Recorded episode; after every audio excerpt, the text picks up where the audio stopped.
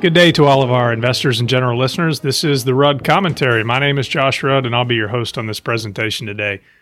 And with me today are two very important people at our firm Jack Kerr, our capital markets associate, who you may already know if you're a regular listener. You may not know we are also being joined by our silent partner, a person that you may only hear should she have a strong conviction or need to speak if I blindly wander off the road. Yes, our very special Morgan Lindquist is behind the controls and making all this possible. Morgan, thank you for all you do. Oh, thanks. For all our new listeners who may not be familiar with our firm, the Rudd Company is a wealth management firm headquartered in Fort Worth, Texas. We manage investments for clients across the country and specialize in active portfolio management, retirement planning, and the setup and management of employer sponsored retirement plans. Jack, our topic today is investing in companies outside the U.S. and why having a more global perspective may have some benefits for investors. Yeah, I'm excited and glad we have a guest speaker this time around. That's right, Jack. Later on in the program, we will hear from Craig Blessing, who is on the international portfolio management team at Thornburg Investment Management. So, Jack, can you guess what the most exciting news item was for me this week? What was that? So I'm really excited about uh, the U.S. being in the space race again. What do you think about that? Yeah, it's exciting. So SpaceX successfully delivered two Americans to the International Space Station this week, and you know we were all watching that, hanging on edge the first time they were going to launch, and it was canceled. But we got them up there, and you know what I was thinking about is you've got two cosmonauts from Russia, and you've got three U.S. astronauts up at the space station, and they're all guys, right? So I'm thinking, what do you think they do in their time off? Oh, I, I have no clue. You know, I was really stressing about this that they were probably playing poker. And given our topic today, I couldn't figure out what currency they would use in their poker games, right? So what, what do you think? uh, I'm not sure. You think they're converting it to US dollars? No, I, would fit in very uh, well up there. They're using Starbucks. All right. Well, I'm glad you provided that that humor. I did not have that in our market update today, so Jack, before we begin today, why don't you uh, take our listeners into the trading room with you over the last month and, and share some timely updates? Yeah, definitely. First thing I want to talk about here is the consumer. It's been a frequent topic for us over the last couple months. And today I want to talk about the savings rate, Josh. I don't know if you were aware, but the consumer savings rate over the last few months jumped to 33%, which is the highest it's been in the last 40 years. I'm not going to say this is surprising given that there wasn't much to spend money on while we were in the shutdown. In addition to that, the unemployment benefits were higher than usual, with most people receiving an extra $600 per week. So I know most people were focused more on the unemployment data, which is the unemployment rate being around 20% and GDP decreases as our economy grinded to a halt. But this may point to some pent up demand as people start to save some more money. You know, that's a topic we talked a lot about on our last podcast. You have any thoughts about that? I agree with you 100%. It's really not surprising given what we've just been through. You know, I, I took a look, I remember looking at the data and just thinking about that the higher savings rate was really caused by three things. First, you know, for me, the lockdown just created a barrier to spend. You know, we couldn't go out and we couldn't spend money. So you saw that the PCE, those personal consumption expenditures, decline quite a bit in that same report. But also, as you had mentioned, we had we had a big increase in cash because of the record stimulus program that we had. A lot of that right. probably went into bank accounts and just sat there, and, and, we didn't have that opportunity to spend. But really, to a lesser extent, I, have seen this a lot on the media about the fear impact, hoarding and spending. And we we we joked about you know the the toilet paper and some other things a while back, but the main point is that there was probably an impact from fear and just deciding to build up a little more cash. So I think those three things were pretty clear drivers to the increased savings rate, as you had mentioned. Yeah, I agree with that. And as you were talking there, one other thought popped in my head. And do you think any of this quick bounce back in the stock market had anything to do with the higher savings rate? Maybe more people wanting to invest in the stock market, just get in as we sold off and we're near lows for the last couple years.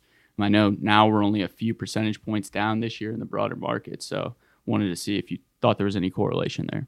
I do. And I believe that a lot of money managers and investors feel that there's going to be a, a very high level of pent up demand that hits the market. And I've modified my view a little bit over the last couple of weeks on this point. And we talked about this a few podcasts ago that I, I believe there will be some habit adjustment in, in industries like travel and you know some of the large scale retail and, and telecommuting and, and it'll impact uh, how consumers work and spend their money. But you know at the end of the day we're probably going to get back to spending money.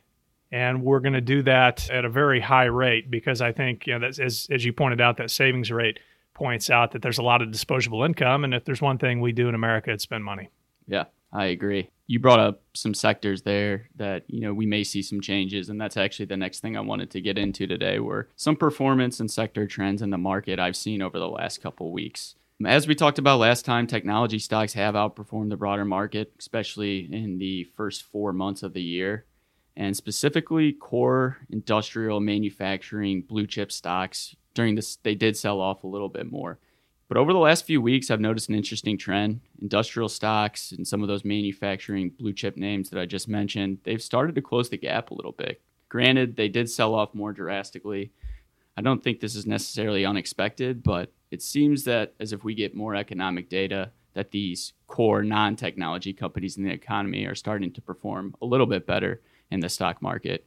I know this is just short term and there's definitely still some uncertainty out there. And a couple bad headlines may lead to further volatility. Do you have any comments on this trend, especially with your experience managing money in previous downturns?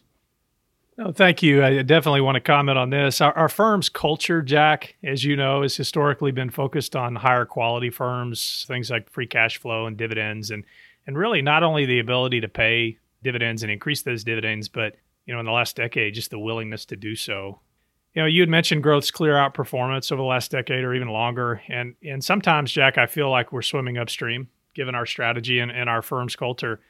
But at the end of the day, when you have a concern over trust, I feel investors tend to run back to the more fundamental points of why they invest, where they're looking for things like free cash flow, strong management team, a competitive advantage in the marketplace, and not not necessarily what would be the latest fad or right. uh, the momentum trades in the market. So overall, my point is I feel very good about our strategy, our firm strategy going forward. So we're more focused on a comp- on the company fundamentals, or, or what I think's uh, more oftenly referred to as bottom up research and strategy.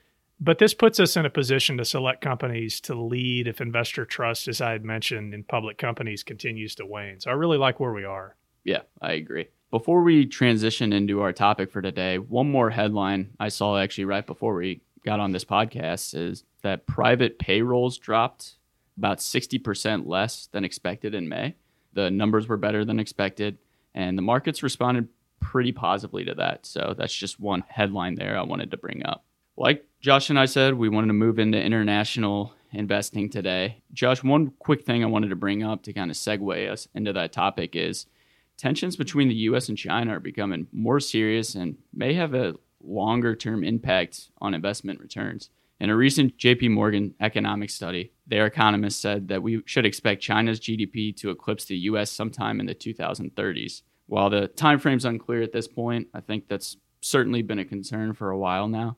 In addition to this study, we've we've seen tensions grow with the trade war, coronavirus, and other various headlines over the last few years. Josh, I'm curious, is there any message you have to our listeners in response to this study or even just in response to the growing tensions between our two countries? Absolutely. I don't want to take the thunder away from our guest speaker, who I'm sure is, is listening and very eager to discuss. This has been brought up many times over the last decade, and I don't know if it's been taken seriously it's clear that there's been a shift based on recent policy out of Washington. There's a very clear shift. The relationship between the U.S. and China it, it will define economics for the next decade and beyond. There's no doubt as China becomes more self-sufficient. This will most likely present opportunities for investments outside the U.S., but will certainly increase risk, specifically in the emerging markets, which have attracted just a large amount of capital over the last few years. I agree there, and I'm like you interested to get our thoughts from Craig today on that. Jack, it's clear that the investment environment's changed quite a bit uh, just since the beginning of, of 2020. So it's a great opportunity to introduce our guest speaker today. I'd like to introduce Craig Blessing. He's on the portfolio management team here at Thornburg Investment Management. And just a little background our firm has worked with Thornburg for quite a long time, and we respect them on the fixed income side, but they also have a specialization on the international side in the investment management industry as well. Welcome, Craig, to our podcast today. Thank you very much, and thank you for having me. Well, we were talking a little bit earlier about all the uncertainty in the world today and how that has impacted the investment environment. So I'd just like to start this off right away and ask you why in the world would investors, why should they consider investing outside the United States? Yep, great question. And probably since I work on international products, the one that we get most of the time. I think the simple answer is prudence and diversification. But within that, I think there are some very specific reasons why international has become more attractive over the period why, where the U.S. has been outperforming. Just as a note, today the U.S. represents about 25% of global GDP. 20 years ago, it accounted for a third, and we think its share is going to fall to about 15 to 17% over the next five years. So clearly, that implies that the rest of the world, not a bad thing, particularly in emerging market countries, is growing faster than the US. And today, about 75% of the world's publicly traded equities are listed abroad. Yet, when you look at client portfolios, only about 25% of equity funds held by US investors are international. So, why is that? The biggest reason, and a simple one that we all know, is the recent and long outperformance of U.S. equity markets. The S&P 500 has outperformed most international indices since the end of 2007. S&P 500 is up about 8% a year, while most international indices have actually been about flat. That's a cumulative outperformance, not annualized, of over 150%. And add to that what you mentioned recent uncertainty, COVID 19, political noise, foreign cultures, currency volatility, it's pretty easy to see why a lot of US investors have been staying at home, particularly given that the US feels better and is performing better. So, why should investors consider investing outside the US? Well, along with the huge dispersion in performance, where the US has outperformed international for 12 to 13 years, and the dispersion in value that's created, we think international stocks are cheap relative to US. As I mentioned, I think the biggest argument is simply prudence and diversification. And with your permission, I'm going to cite four principal reasons. The first reason is that leadership between the US and international changes all the time. It's usually unpredictable. And a strategic allocation of some size to international is the only way to catch those shifts. MSCI big index provider. Data for international stock markets goes back to 1970 when they developed their first uh, index for developed international markets. So we have about 50 years of US versus international equity performance data. And of all of those years, through the end of last year, the S&P 500 index has outperformed in 26 years and international in 24. Pretty close to 50-50. And as I said, pretty difficult to predict. The second reason is that that outperformance has historically tended to run in cycles with leadership between US and international persisting for a period of years at a time. That change in leadership is also pretty unpredictable.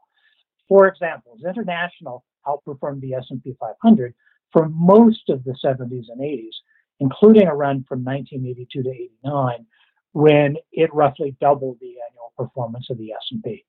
Between 1989 and 2000, the U.S. roughly tripled the annual performance of international, driven, as we all know, by the outperformance of U.S. technology and internet stocks, particularly in the second half of the 90s.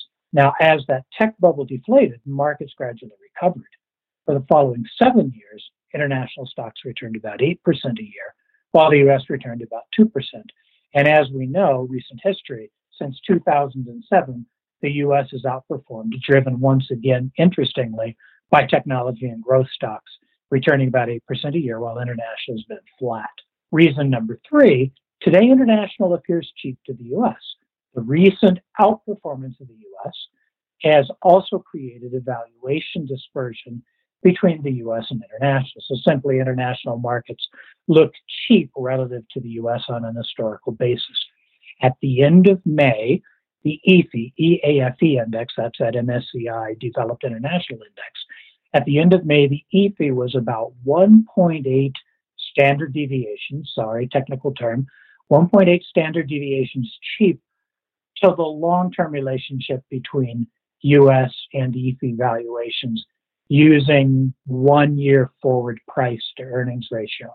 Statistically, when a market is 1.8 standard deviations cheap, that only happens about 10% or less at the time. So you can vary the time period, you can vary the indices, but international looks pretty historically cheap versus the US. Not a reason for performance to turn, but a reason to have a foot in international. The final reason is simply that adding international broadens your opportunity set in terms of countries, markets, and individual companies. So if you're talking about U.S. large cap, which is 80 to 90 percent of the market, it's either the S&P 500 or the Wilshire 1000. So let's say 500 to 1,000 stocks. The, the index that we use for a lot of our funds, which is called the MSCI ACWI, ACWI, All Country World Index, ex-US, is a pretty good proxy for international. It covers about 85% of the market, developed and emerging. It's got 2,400 companies and 48 countries in it. So adding international to your investment set simply increases the opportunity set, triples it, in fact, along with a lot of different economic systems, cycles, and currencies that give you opportunities for diversification and for active managers to add value. So mm-hmm. we think international equity markets are less efficient and, as we've noted, potentially more cheaply valued than the US. And they've got smaller asset bases, can be less efficient, have less research coverage, different accounting, language, cultures. And we think the best way to capture that inefficiently, simply put, is a strategic rather than a, a tactical allocation to international, since terms in market leadership are really difficult to call. Well, Craig, I, I, appreciate that. You know, as you were talking about market efficiencies and the differences between the international and, and the domestic markets, I, I'm just thinking a little bit about capital flows across borders and the impact and influence that has over these valuations. You know, we talk a lot about here how a lot of the real estate markets, and you look at the uh, urban areas such as New York and California, have been greatly influenced by foreign capital coming in. Talk to us a little bit about that foreign capital and influencing those valuations and disparity between, say, companies that may be trading at much lower multiples in uh, larger international firms than, say, domestic firms. Do you see a lot of capital chasing a lot of the growth we've seen here in the U.S., similar to the real estate market? So there isn't really a reason why international investors should be any different than U.S. investors, and they'll tend to go where they see attractive returns and where they see relative safety. So, an investor in fill in the blank country faced with some economic or political uncertainty at home or simply wanting to diversify is going to tend to gravitate to what appears to be the safer and more stable market. So they're prone to the same thing that US investors tend to do, although I don't have any ready data on that. But as you correctly noted, capital flows internationally, whether they're leaving the US and going into other countries or leaving other countries and coming into the US, are major drivers of markets. And as the markets get smaller and you get into emerging markets, they are sometimes really important, even overwhelming factors. Thanks, Craig. And I, I found it particularly interesting when you talked about the performance cyclicality compared to the US and the international markets. I didn't realize the length of those cycles was so long. Thanks for that. On a different note, one of the questions I get here the most is just about different ways for our investors to get international exposure. I know you talked about the benefits and things like that, but say an investor comes to you and, and asks, How can I get exposure? Can, is it easy as just opening up an investment account and investing directly into those foreign exchanges? Or what are the different ways one can do that? Well, as an individual investor, unless you're a sizable one, investing directly on foreign exchanges can be difficult and in some cases impossible. You know, you have to you have to worry about foreign exchange, you have to set up accounts, you have to worry about local regulations, potential taxation of both dividends and capital gains. So while all of our products invest directly in foreign markets, for the most part, sometimes we'll buy an ADR if it's more liquid. An individual investor might not want to do that. A lot of foreign companies, I think something like 2,000 or more, are also listed on U.S. exchanges or trade over the counter in ADR format, so American Depository Receipt. Uh, but not all foreign companies have ADRs, and a lot of really attractive opportunities I could think of. Some Chinese A shares that we've invested in and earned really nice returns, as an example. A lot of attractive opportunities overseas aren't yet listed in ADR format, although it's pretty certain that they eventually will be if they're attractive enough. As an interesting side note, ADR listings can also be subject to political pressure. We have a bill pending in Congress that's highly likely to pass called the Holding Foreign Countries Accountable Act. Uh, it's mostly aimed at China, and it could lead to the delisting of a number of primarily Chinese ADRs for mainly accounting reasons in three years if they don't if they don't comply with the provisions of the act. But that's a that's a minor inconvenience. You can also get access to foreign companies through a mutual fund active or a passive index fund, an ETF or a separately managed account. And in those cases, you're simply paying for that access with a management fee and fund or separate account expenses. And there's the additional risk of what index you choose uh, and how well your manager tracks that index in the case of an index fund or an ETF.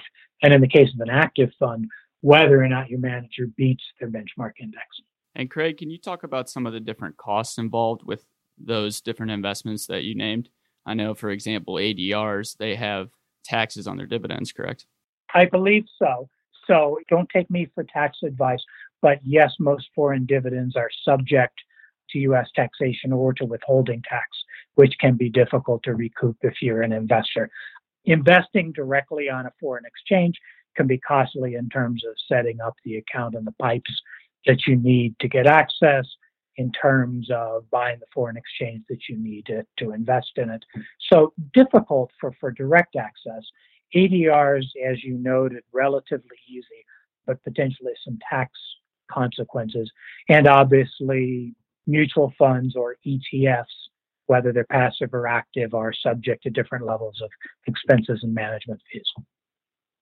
Well, Craig, one of the things that I was really looking forward to on this call is just sharing with with our listeners that we really enjoy using and take advantage of either the actively managed funds that that your firm specializes in or index funds that are available simply because we are not experts and don't have the access to a lot of the information on a lot of these smaller companies. You had mentioned, for example, emerging markets, trying to do research on a lot of these companies without having a team that can put boots on the ground or or really dig into uh, a lot of these financial statements is very difficult. So we really appreciate firms like yours that are experts on these types of companies outside of the US and and that provides a lot of value.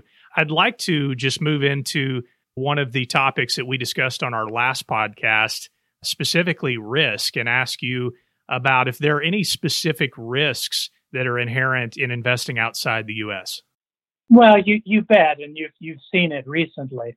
Although the U.S. has, has been pretty bumpy this year as well, but like all investments, there are definitely risks involved in investing internationally, and there are some additional risks involved with international investments that you don't get if you're investing in the U.S. Currency risk is definitely upfront. Currencies can really be volatile, and a major source of you know a fund returns positive or negative different managers handle that in different ways. Some managers hedge all currency risk some hedge no currency risk and some hedge partially or tactically. At thornburg we're bottom up active managers so our approach to currency risk is to hedge tactically when we think it makes sense given a currency risk. And when we do that, we're cognizant of the fact that a lot of, and we follow it closely, that a lot of a company's revenues might not be denominated in the currency of the country where it's listed or the country where it's headquartered. So we always look at what the revenue split of our portfolio is before we consider hedging. Liquidity and market efficiency are both risks and they're both related. That risk is less in the US, just given the liquidity and the size of the market, but it's not entirely absent. Most of the countries represented in the MSCI indices or in the set of companies that we would invest in are relatively large and relatively liquid, but some companies and markets are less so. That obviously gets to be more of an issue as you move away from major or developed markets into emerging markets or even into what are called uh, frontier markets. Now, as a manager, we tend to invest in more liquid companies that have an average daily trading volume of 20 million or more. So we tend to have a bit of a large or even mega cap focus and occasionally buy mid cap stocks when we think they're attractive. As I mentioned before, there are cultural differences, there are accounting differences, there are regulatory differences, and foreign companies may have less research coverage than US companies or developed countries, and they may be less widely held which could be a source of mispricing and actually provide an opportunity.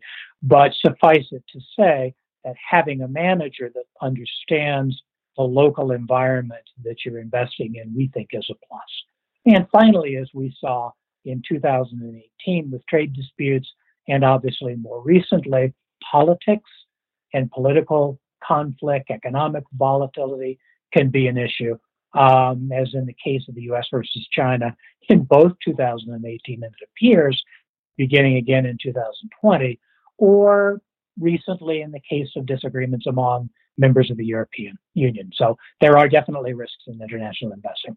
Yeah, I imagine the political risks, especially with so many different countries, different laws, that's got to be difficult for a team to assess. You know, we have portfolio managers of so many nationalities. I think of a couple of the portfolio managers that I work with that are U.S. citizens for many years, but grew up in China. In fact, one was a bank examiner for the Chinese central bank they know the local cultures really well. They're on social media, they're reading the press, they're talking to local contacts. So, you know, having a good active manager that really knows your markets and really knows your stocks from the bottom up is definitely an advantage. You just hit my comment right on the head there. When I did spend a little bit of time out in China, it's it's really striking the business culture and the differences between how business is transacted in foreign countries. And it, I would think it's just critical not just to have boots on the ground, but to have someone that's familiar with that culture and, and transacting business there. So thank you very much. Before we move on, Craig, is there are there any other factors that you feel that investors should consider when investing uh, outside the U.S.? Is anything we haven't covered already? I think we pretty much covered it.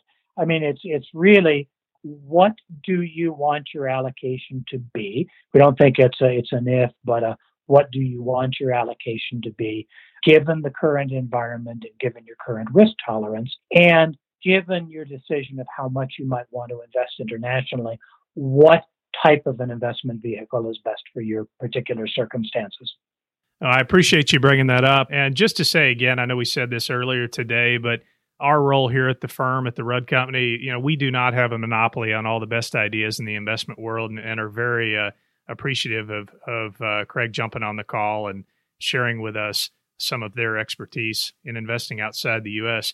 I think something that, that, our listeners would love to hear about is just tell us a little bit about Thornburg's unique approach to investing uh, in the international markets and really what's your value proposition there, Craig? With pleasure. So, Thornburg Investment Management is an independently owned money manager. We're headquartered in Santa Fe, New Mexico, or as we like to say, away from the noise of the major market centers, which we think leads to more independent thinking. We manage about 36 billion as of March the 31st. So, given more favorable markets, that will probably be higher uh, when we get the May 31 numbers. About 30% of that 36 billion is in international or global equity, and a further 28% is in global multi asset products that primarily focus on equity. As we like to say, uh, as, our, as our motto, we're highly active, high conviction, and benchmark agnostic. What does that mean? Rather than having a siloed approach to investing, where different investment teams have their own analysts and think independently, we think that creates inefficiencies. So, since our inception, we've had a flat, collaborative, generalist, benchmark agnostic approach to investing, including international, which we think gives our clients differentiated investment solutions and importantly, differentiated return streams for diversification. Well, Craig, thank you very much for uh, walking our listeners through your process. I know that was really valuable. And uh, we definitely appreciate Thornburg's perspective on the current market and a lot of the characteristics, challenges, risk, and rewards for investing outside the U.S. Thank you. Thank you. As always, I would like to take a moment to invite you, our investors and listeners, to share your comments and ideas for future topics of discussion on this program. Again, our goal in doing these is not just to inform, but to add value and give our clients guidance on topics relevant to them in a simple and easy format. We can only do that if we know what you want to hear. So please take some time throughout the month to send us a message through our website at theruddcompany.com or send us an email to rudco at theruddcompany.com with your comments and suggestions. We would love to hear from you. In closing, I'd like to again say thank you to Craig Blessing for joining our program and sharing some insights on international investing. I would also like to thank all our clients. Without you, we would not have a job. Thank you for your trust you place in our firm. All of us here at the Rudd Company have a passion for wealth management and helping you achieve long term financial success. Thank you very much for listening today. This is the Rudd Commentary. I am your host, Josh Rudd, and for all of us here at the Rudd Company, invest long and prosper. This commentary is distributed for informational purposes only and is not intended to constitute legal, tax, accounting, or investment advice.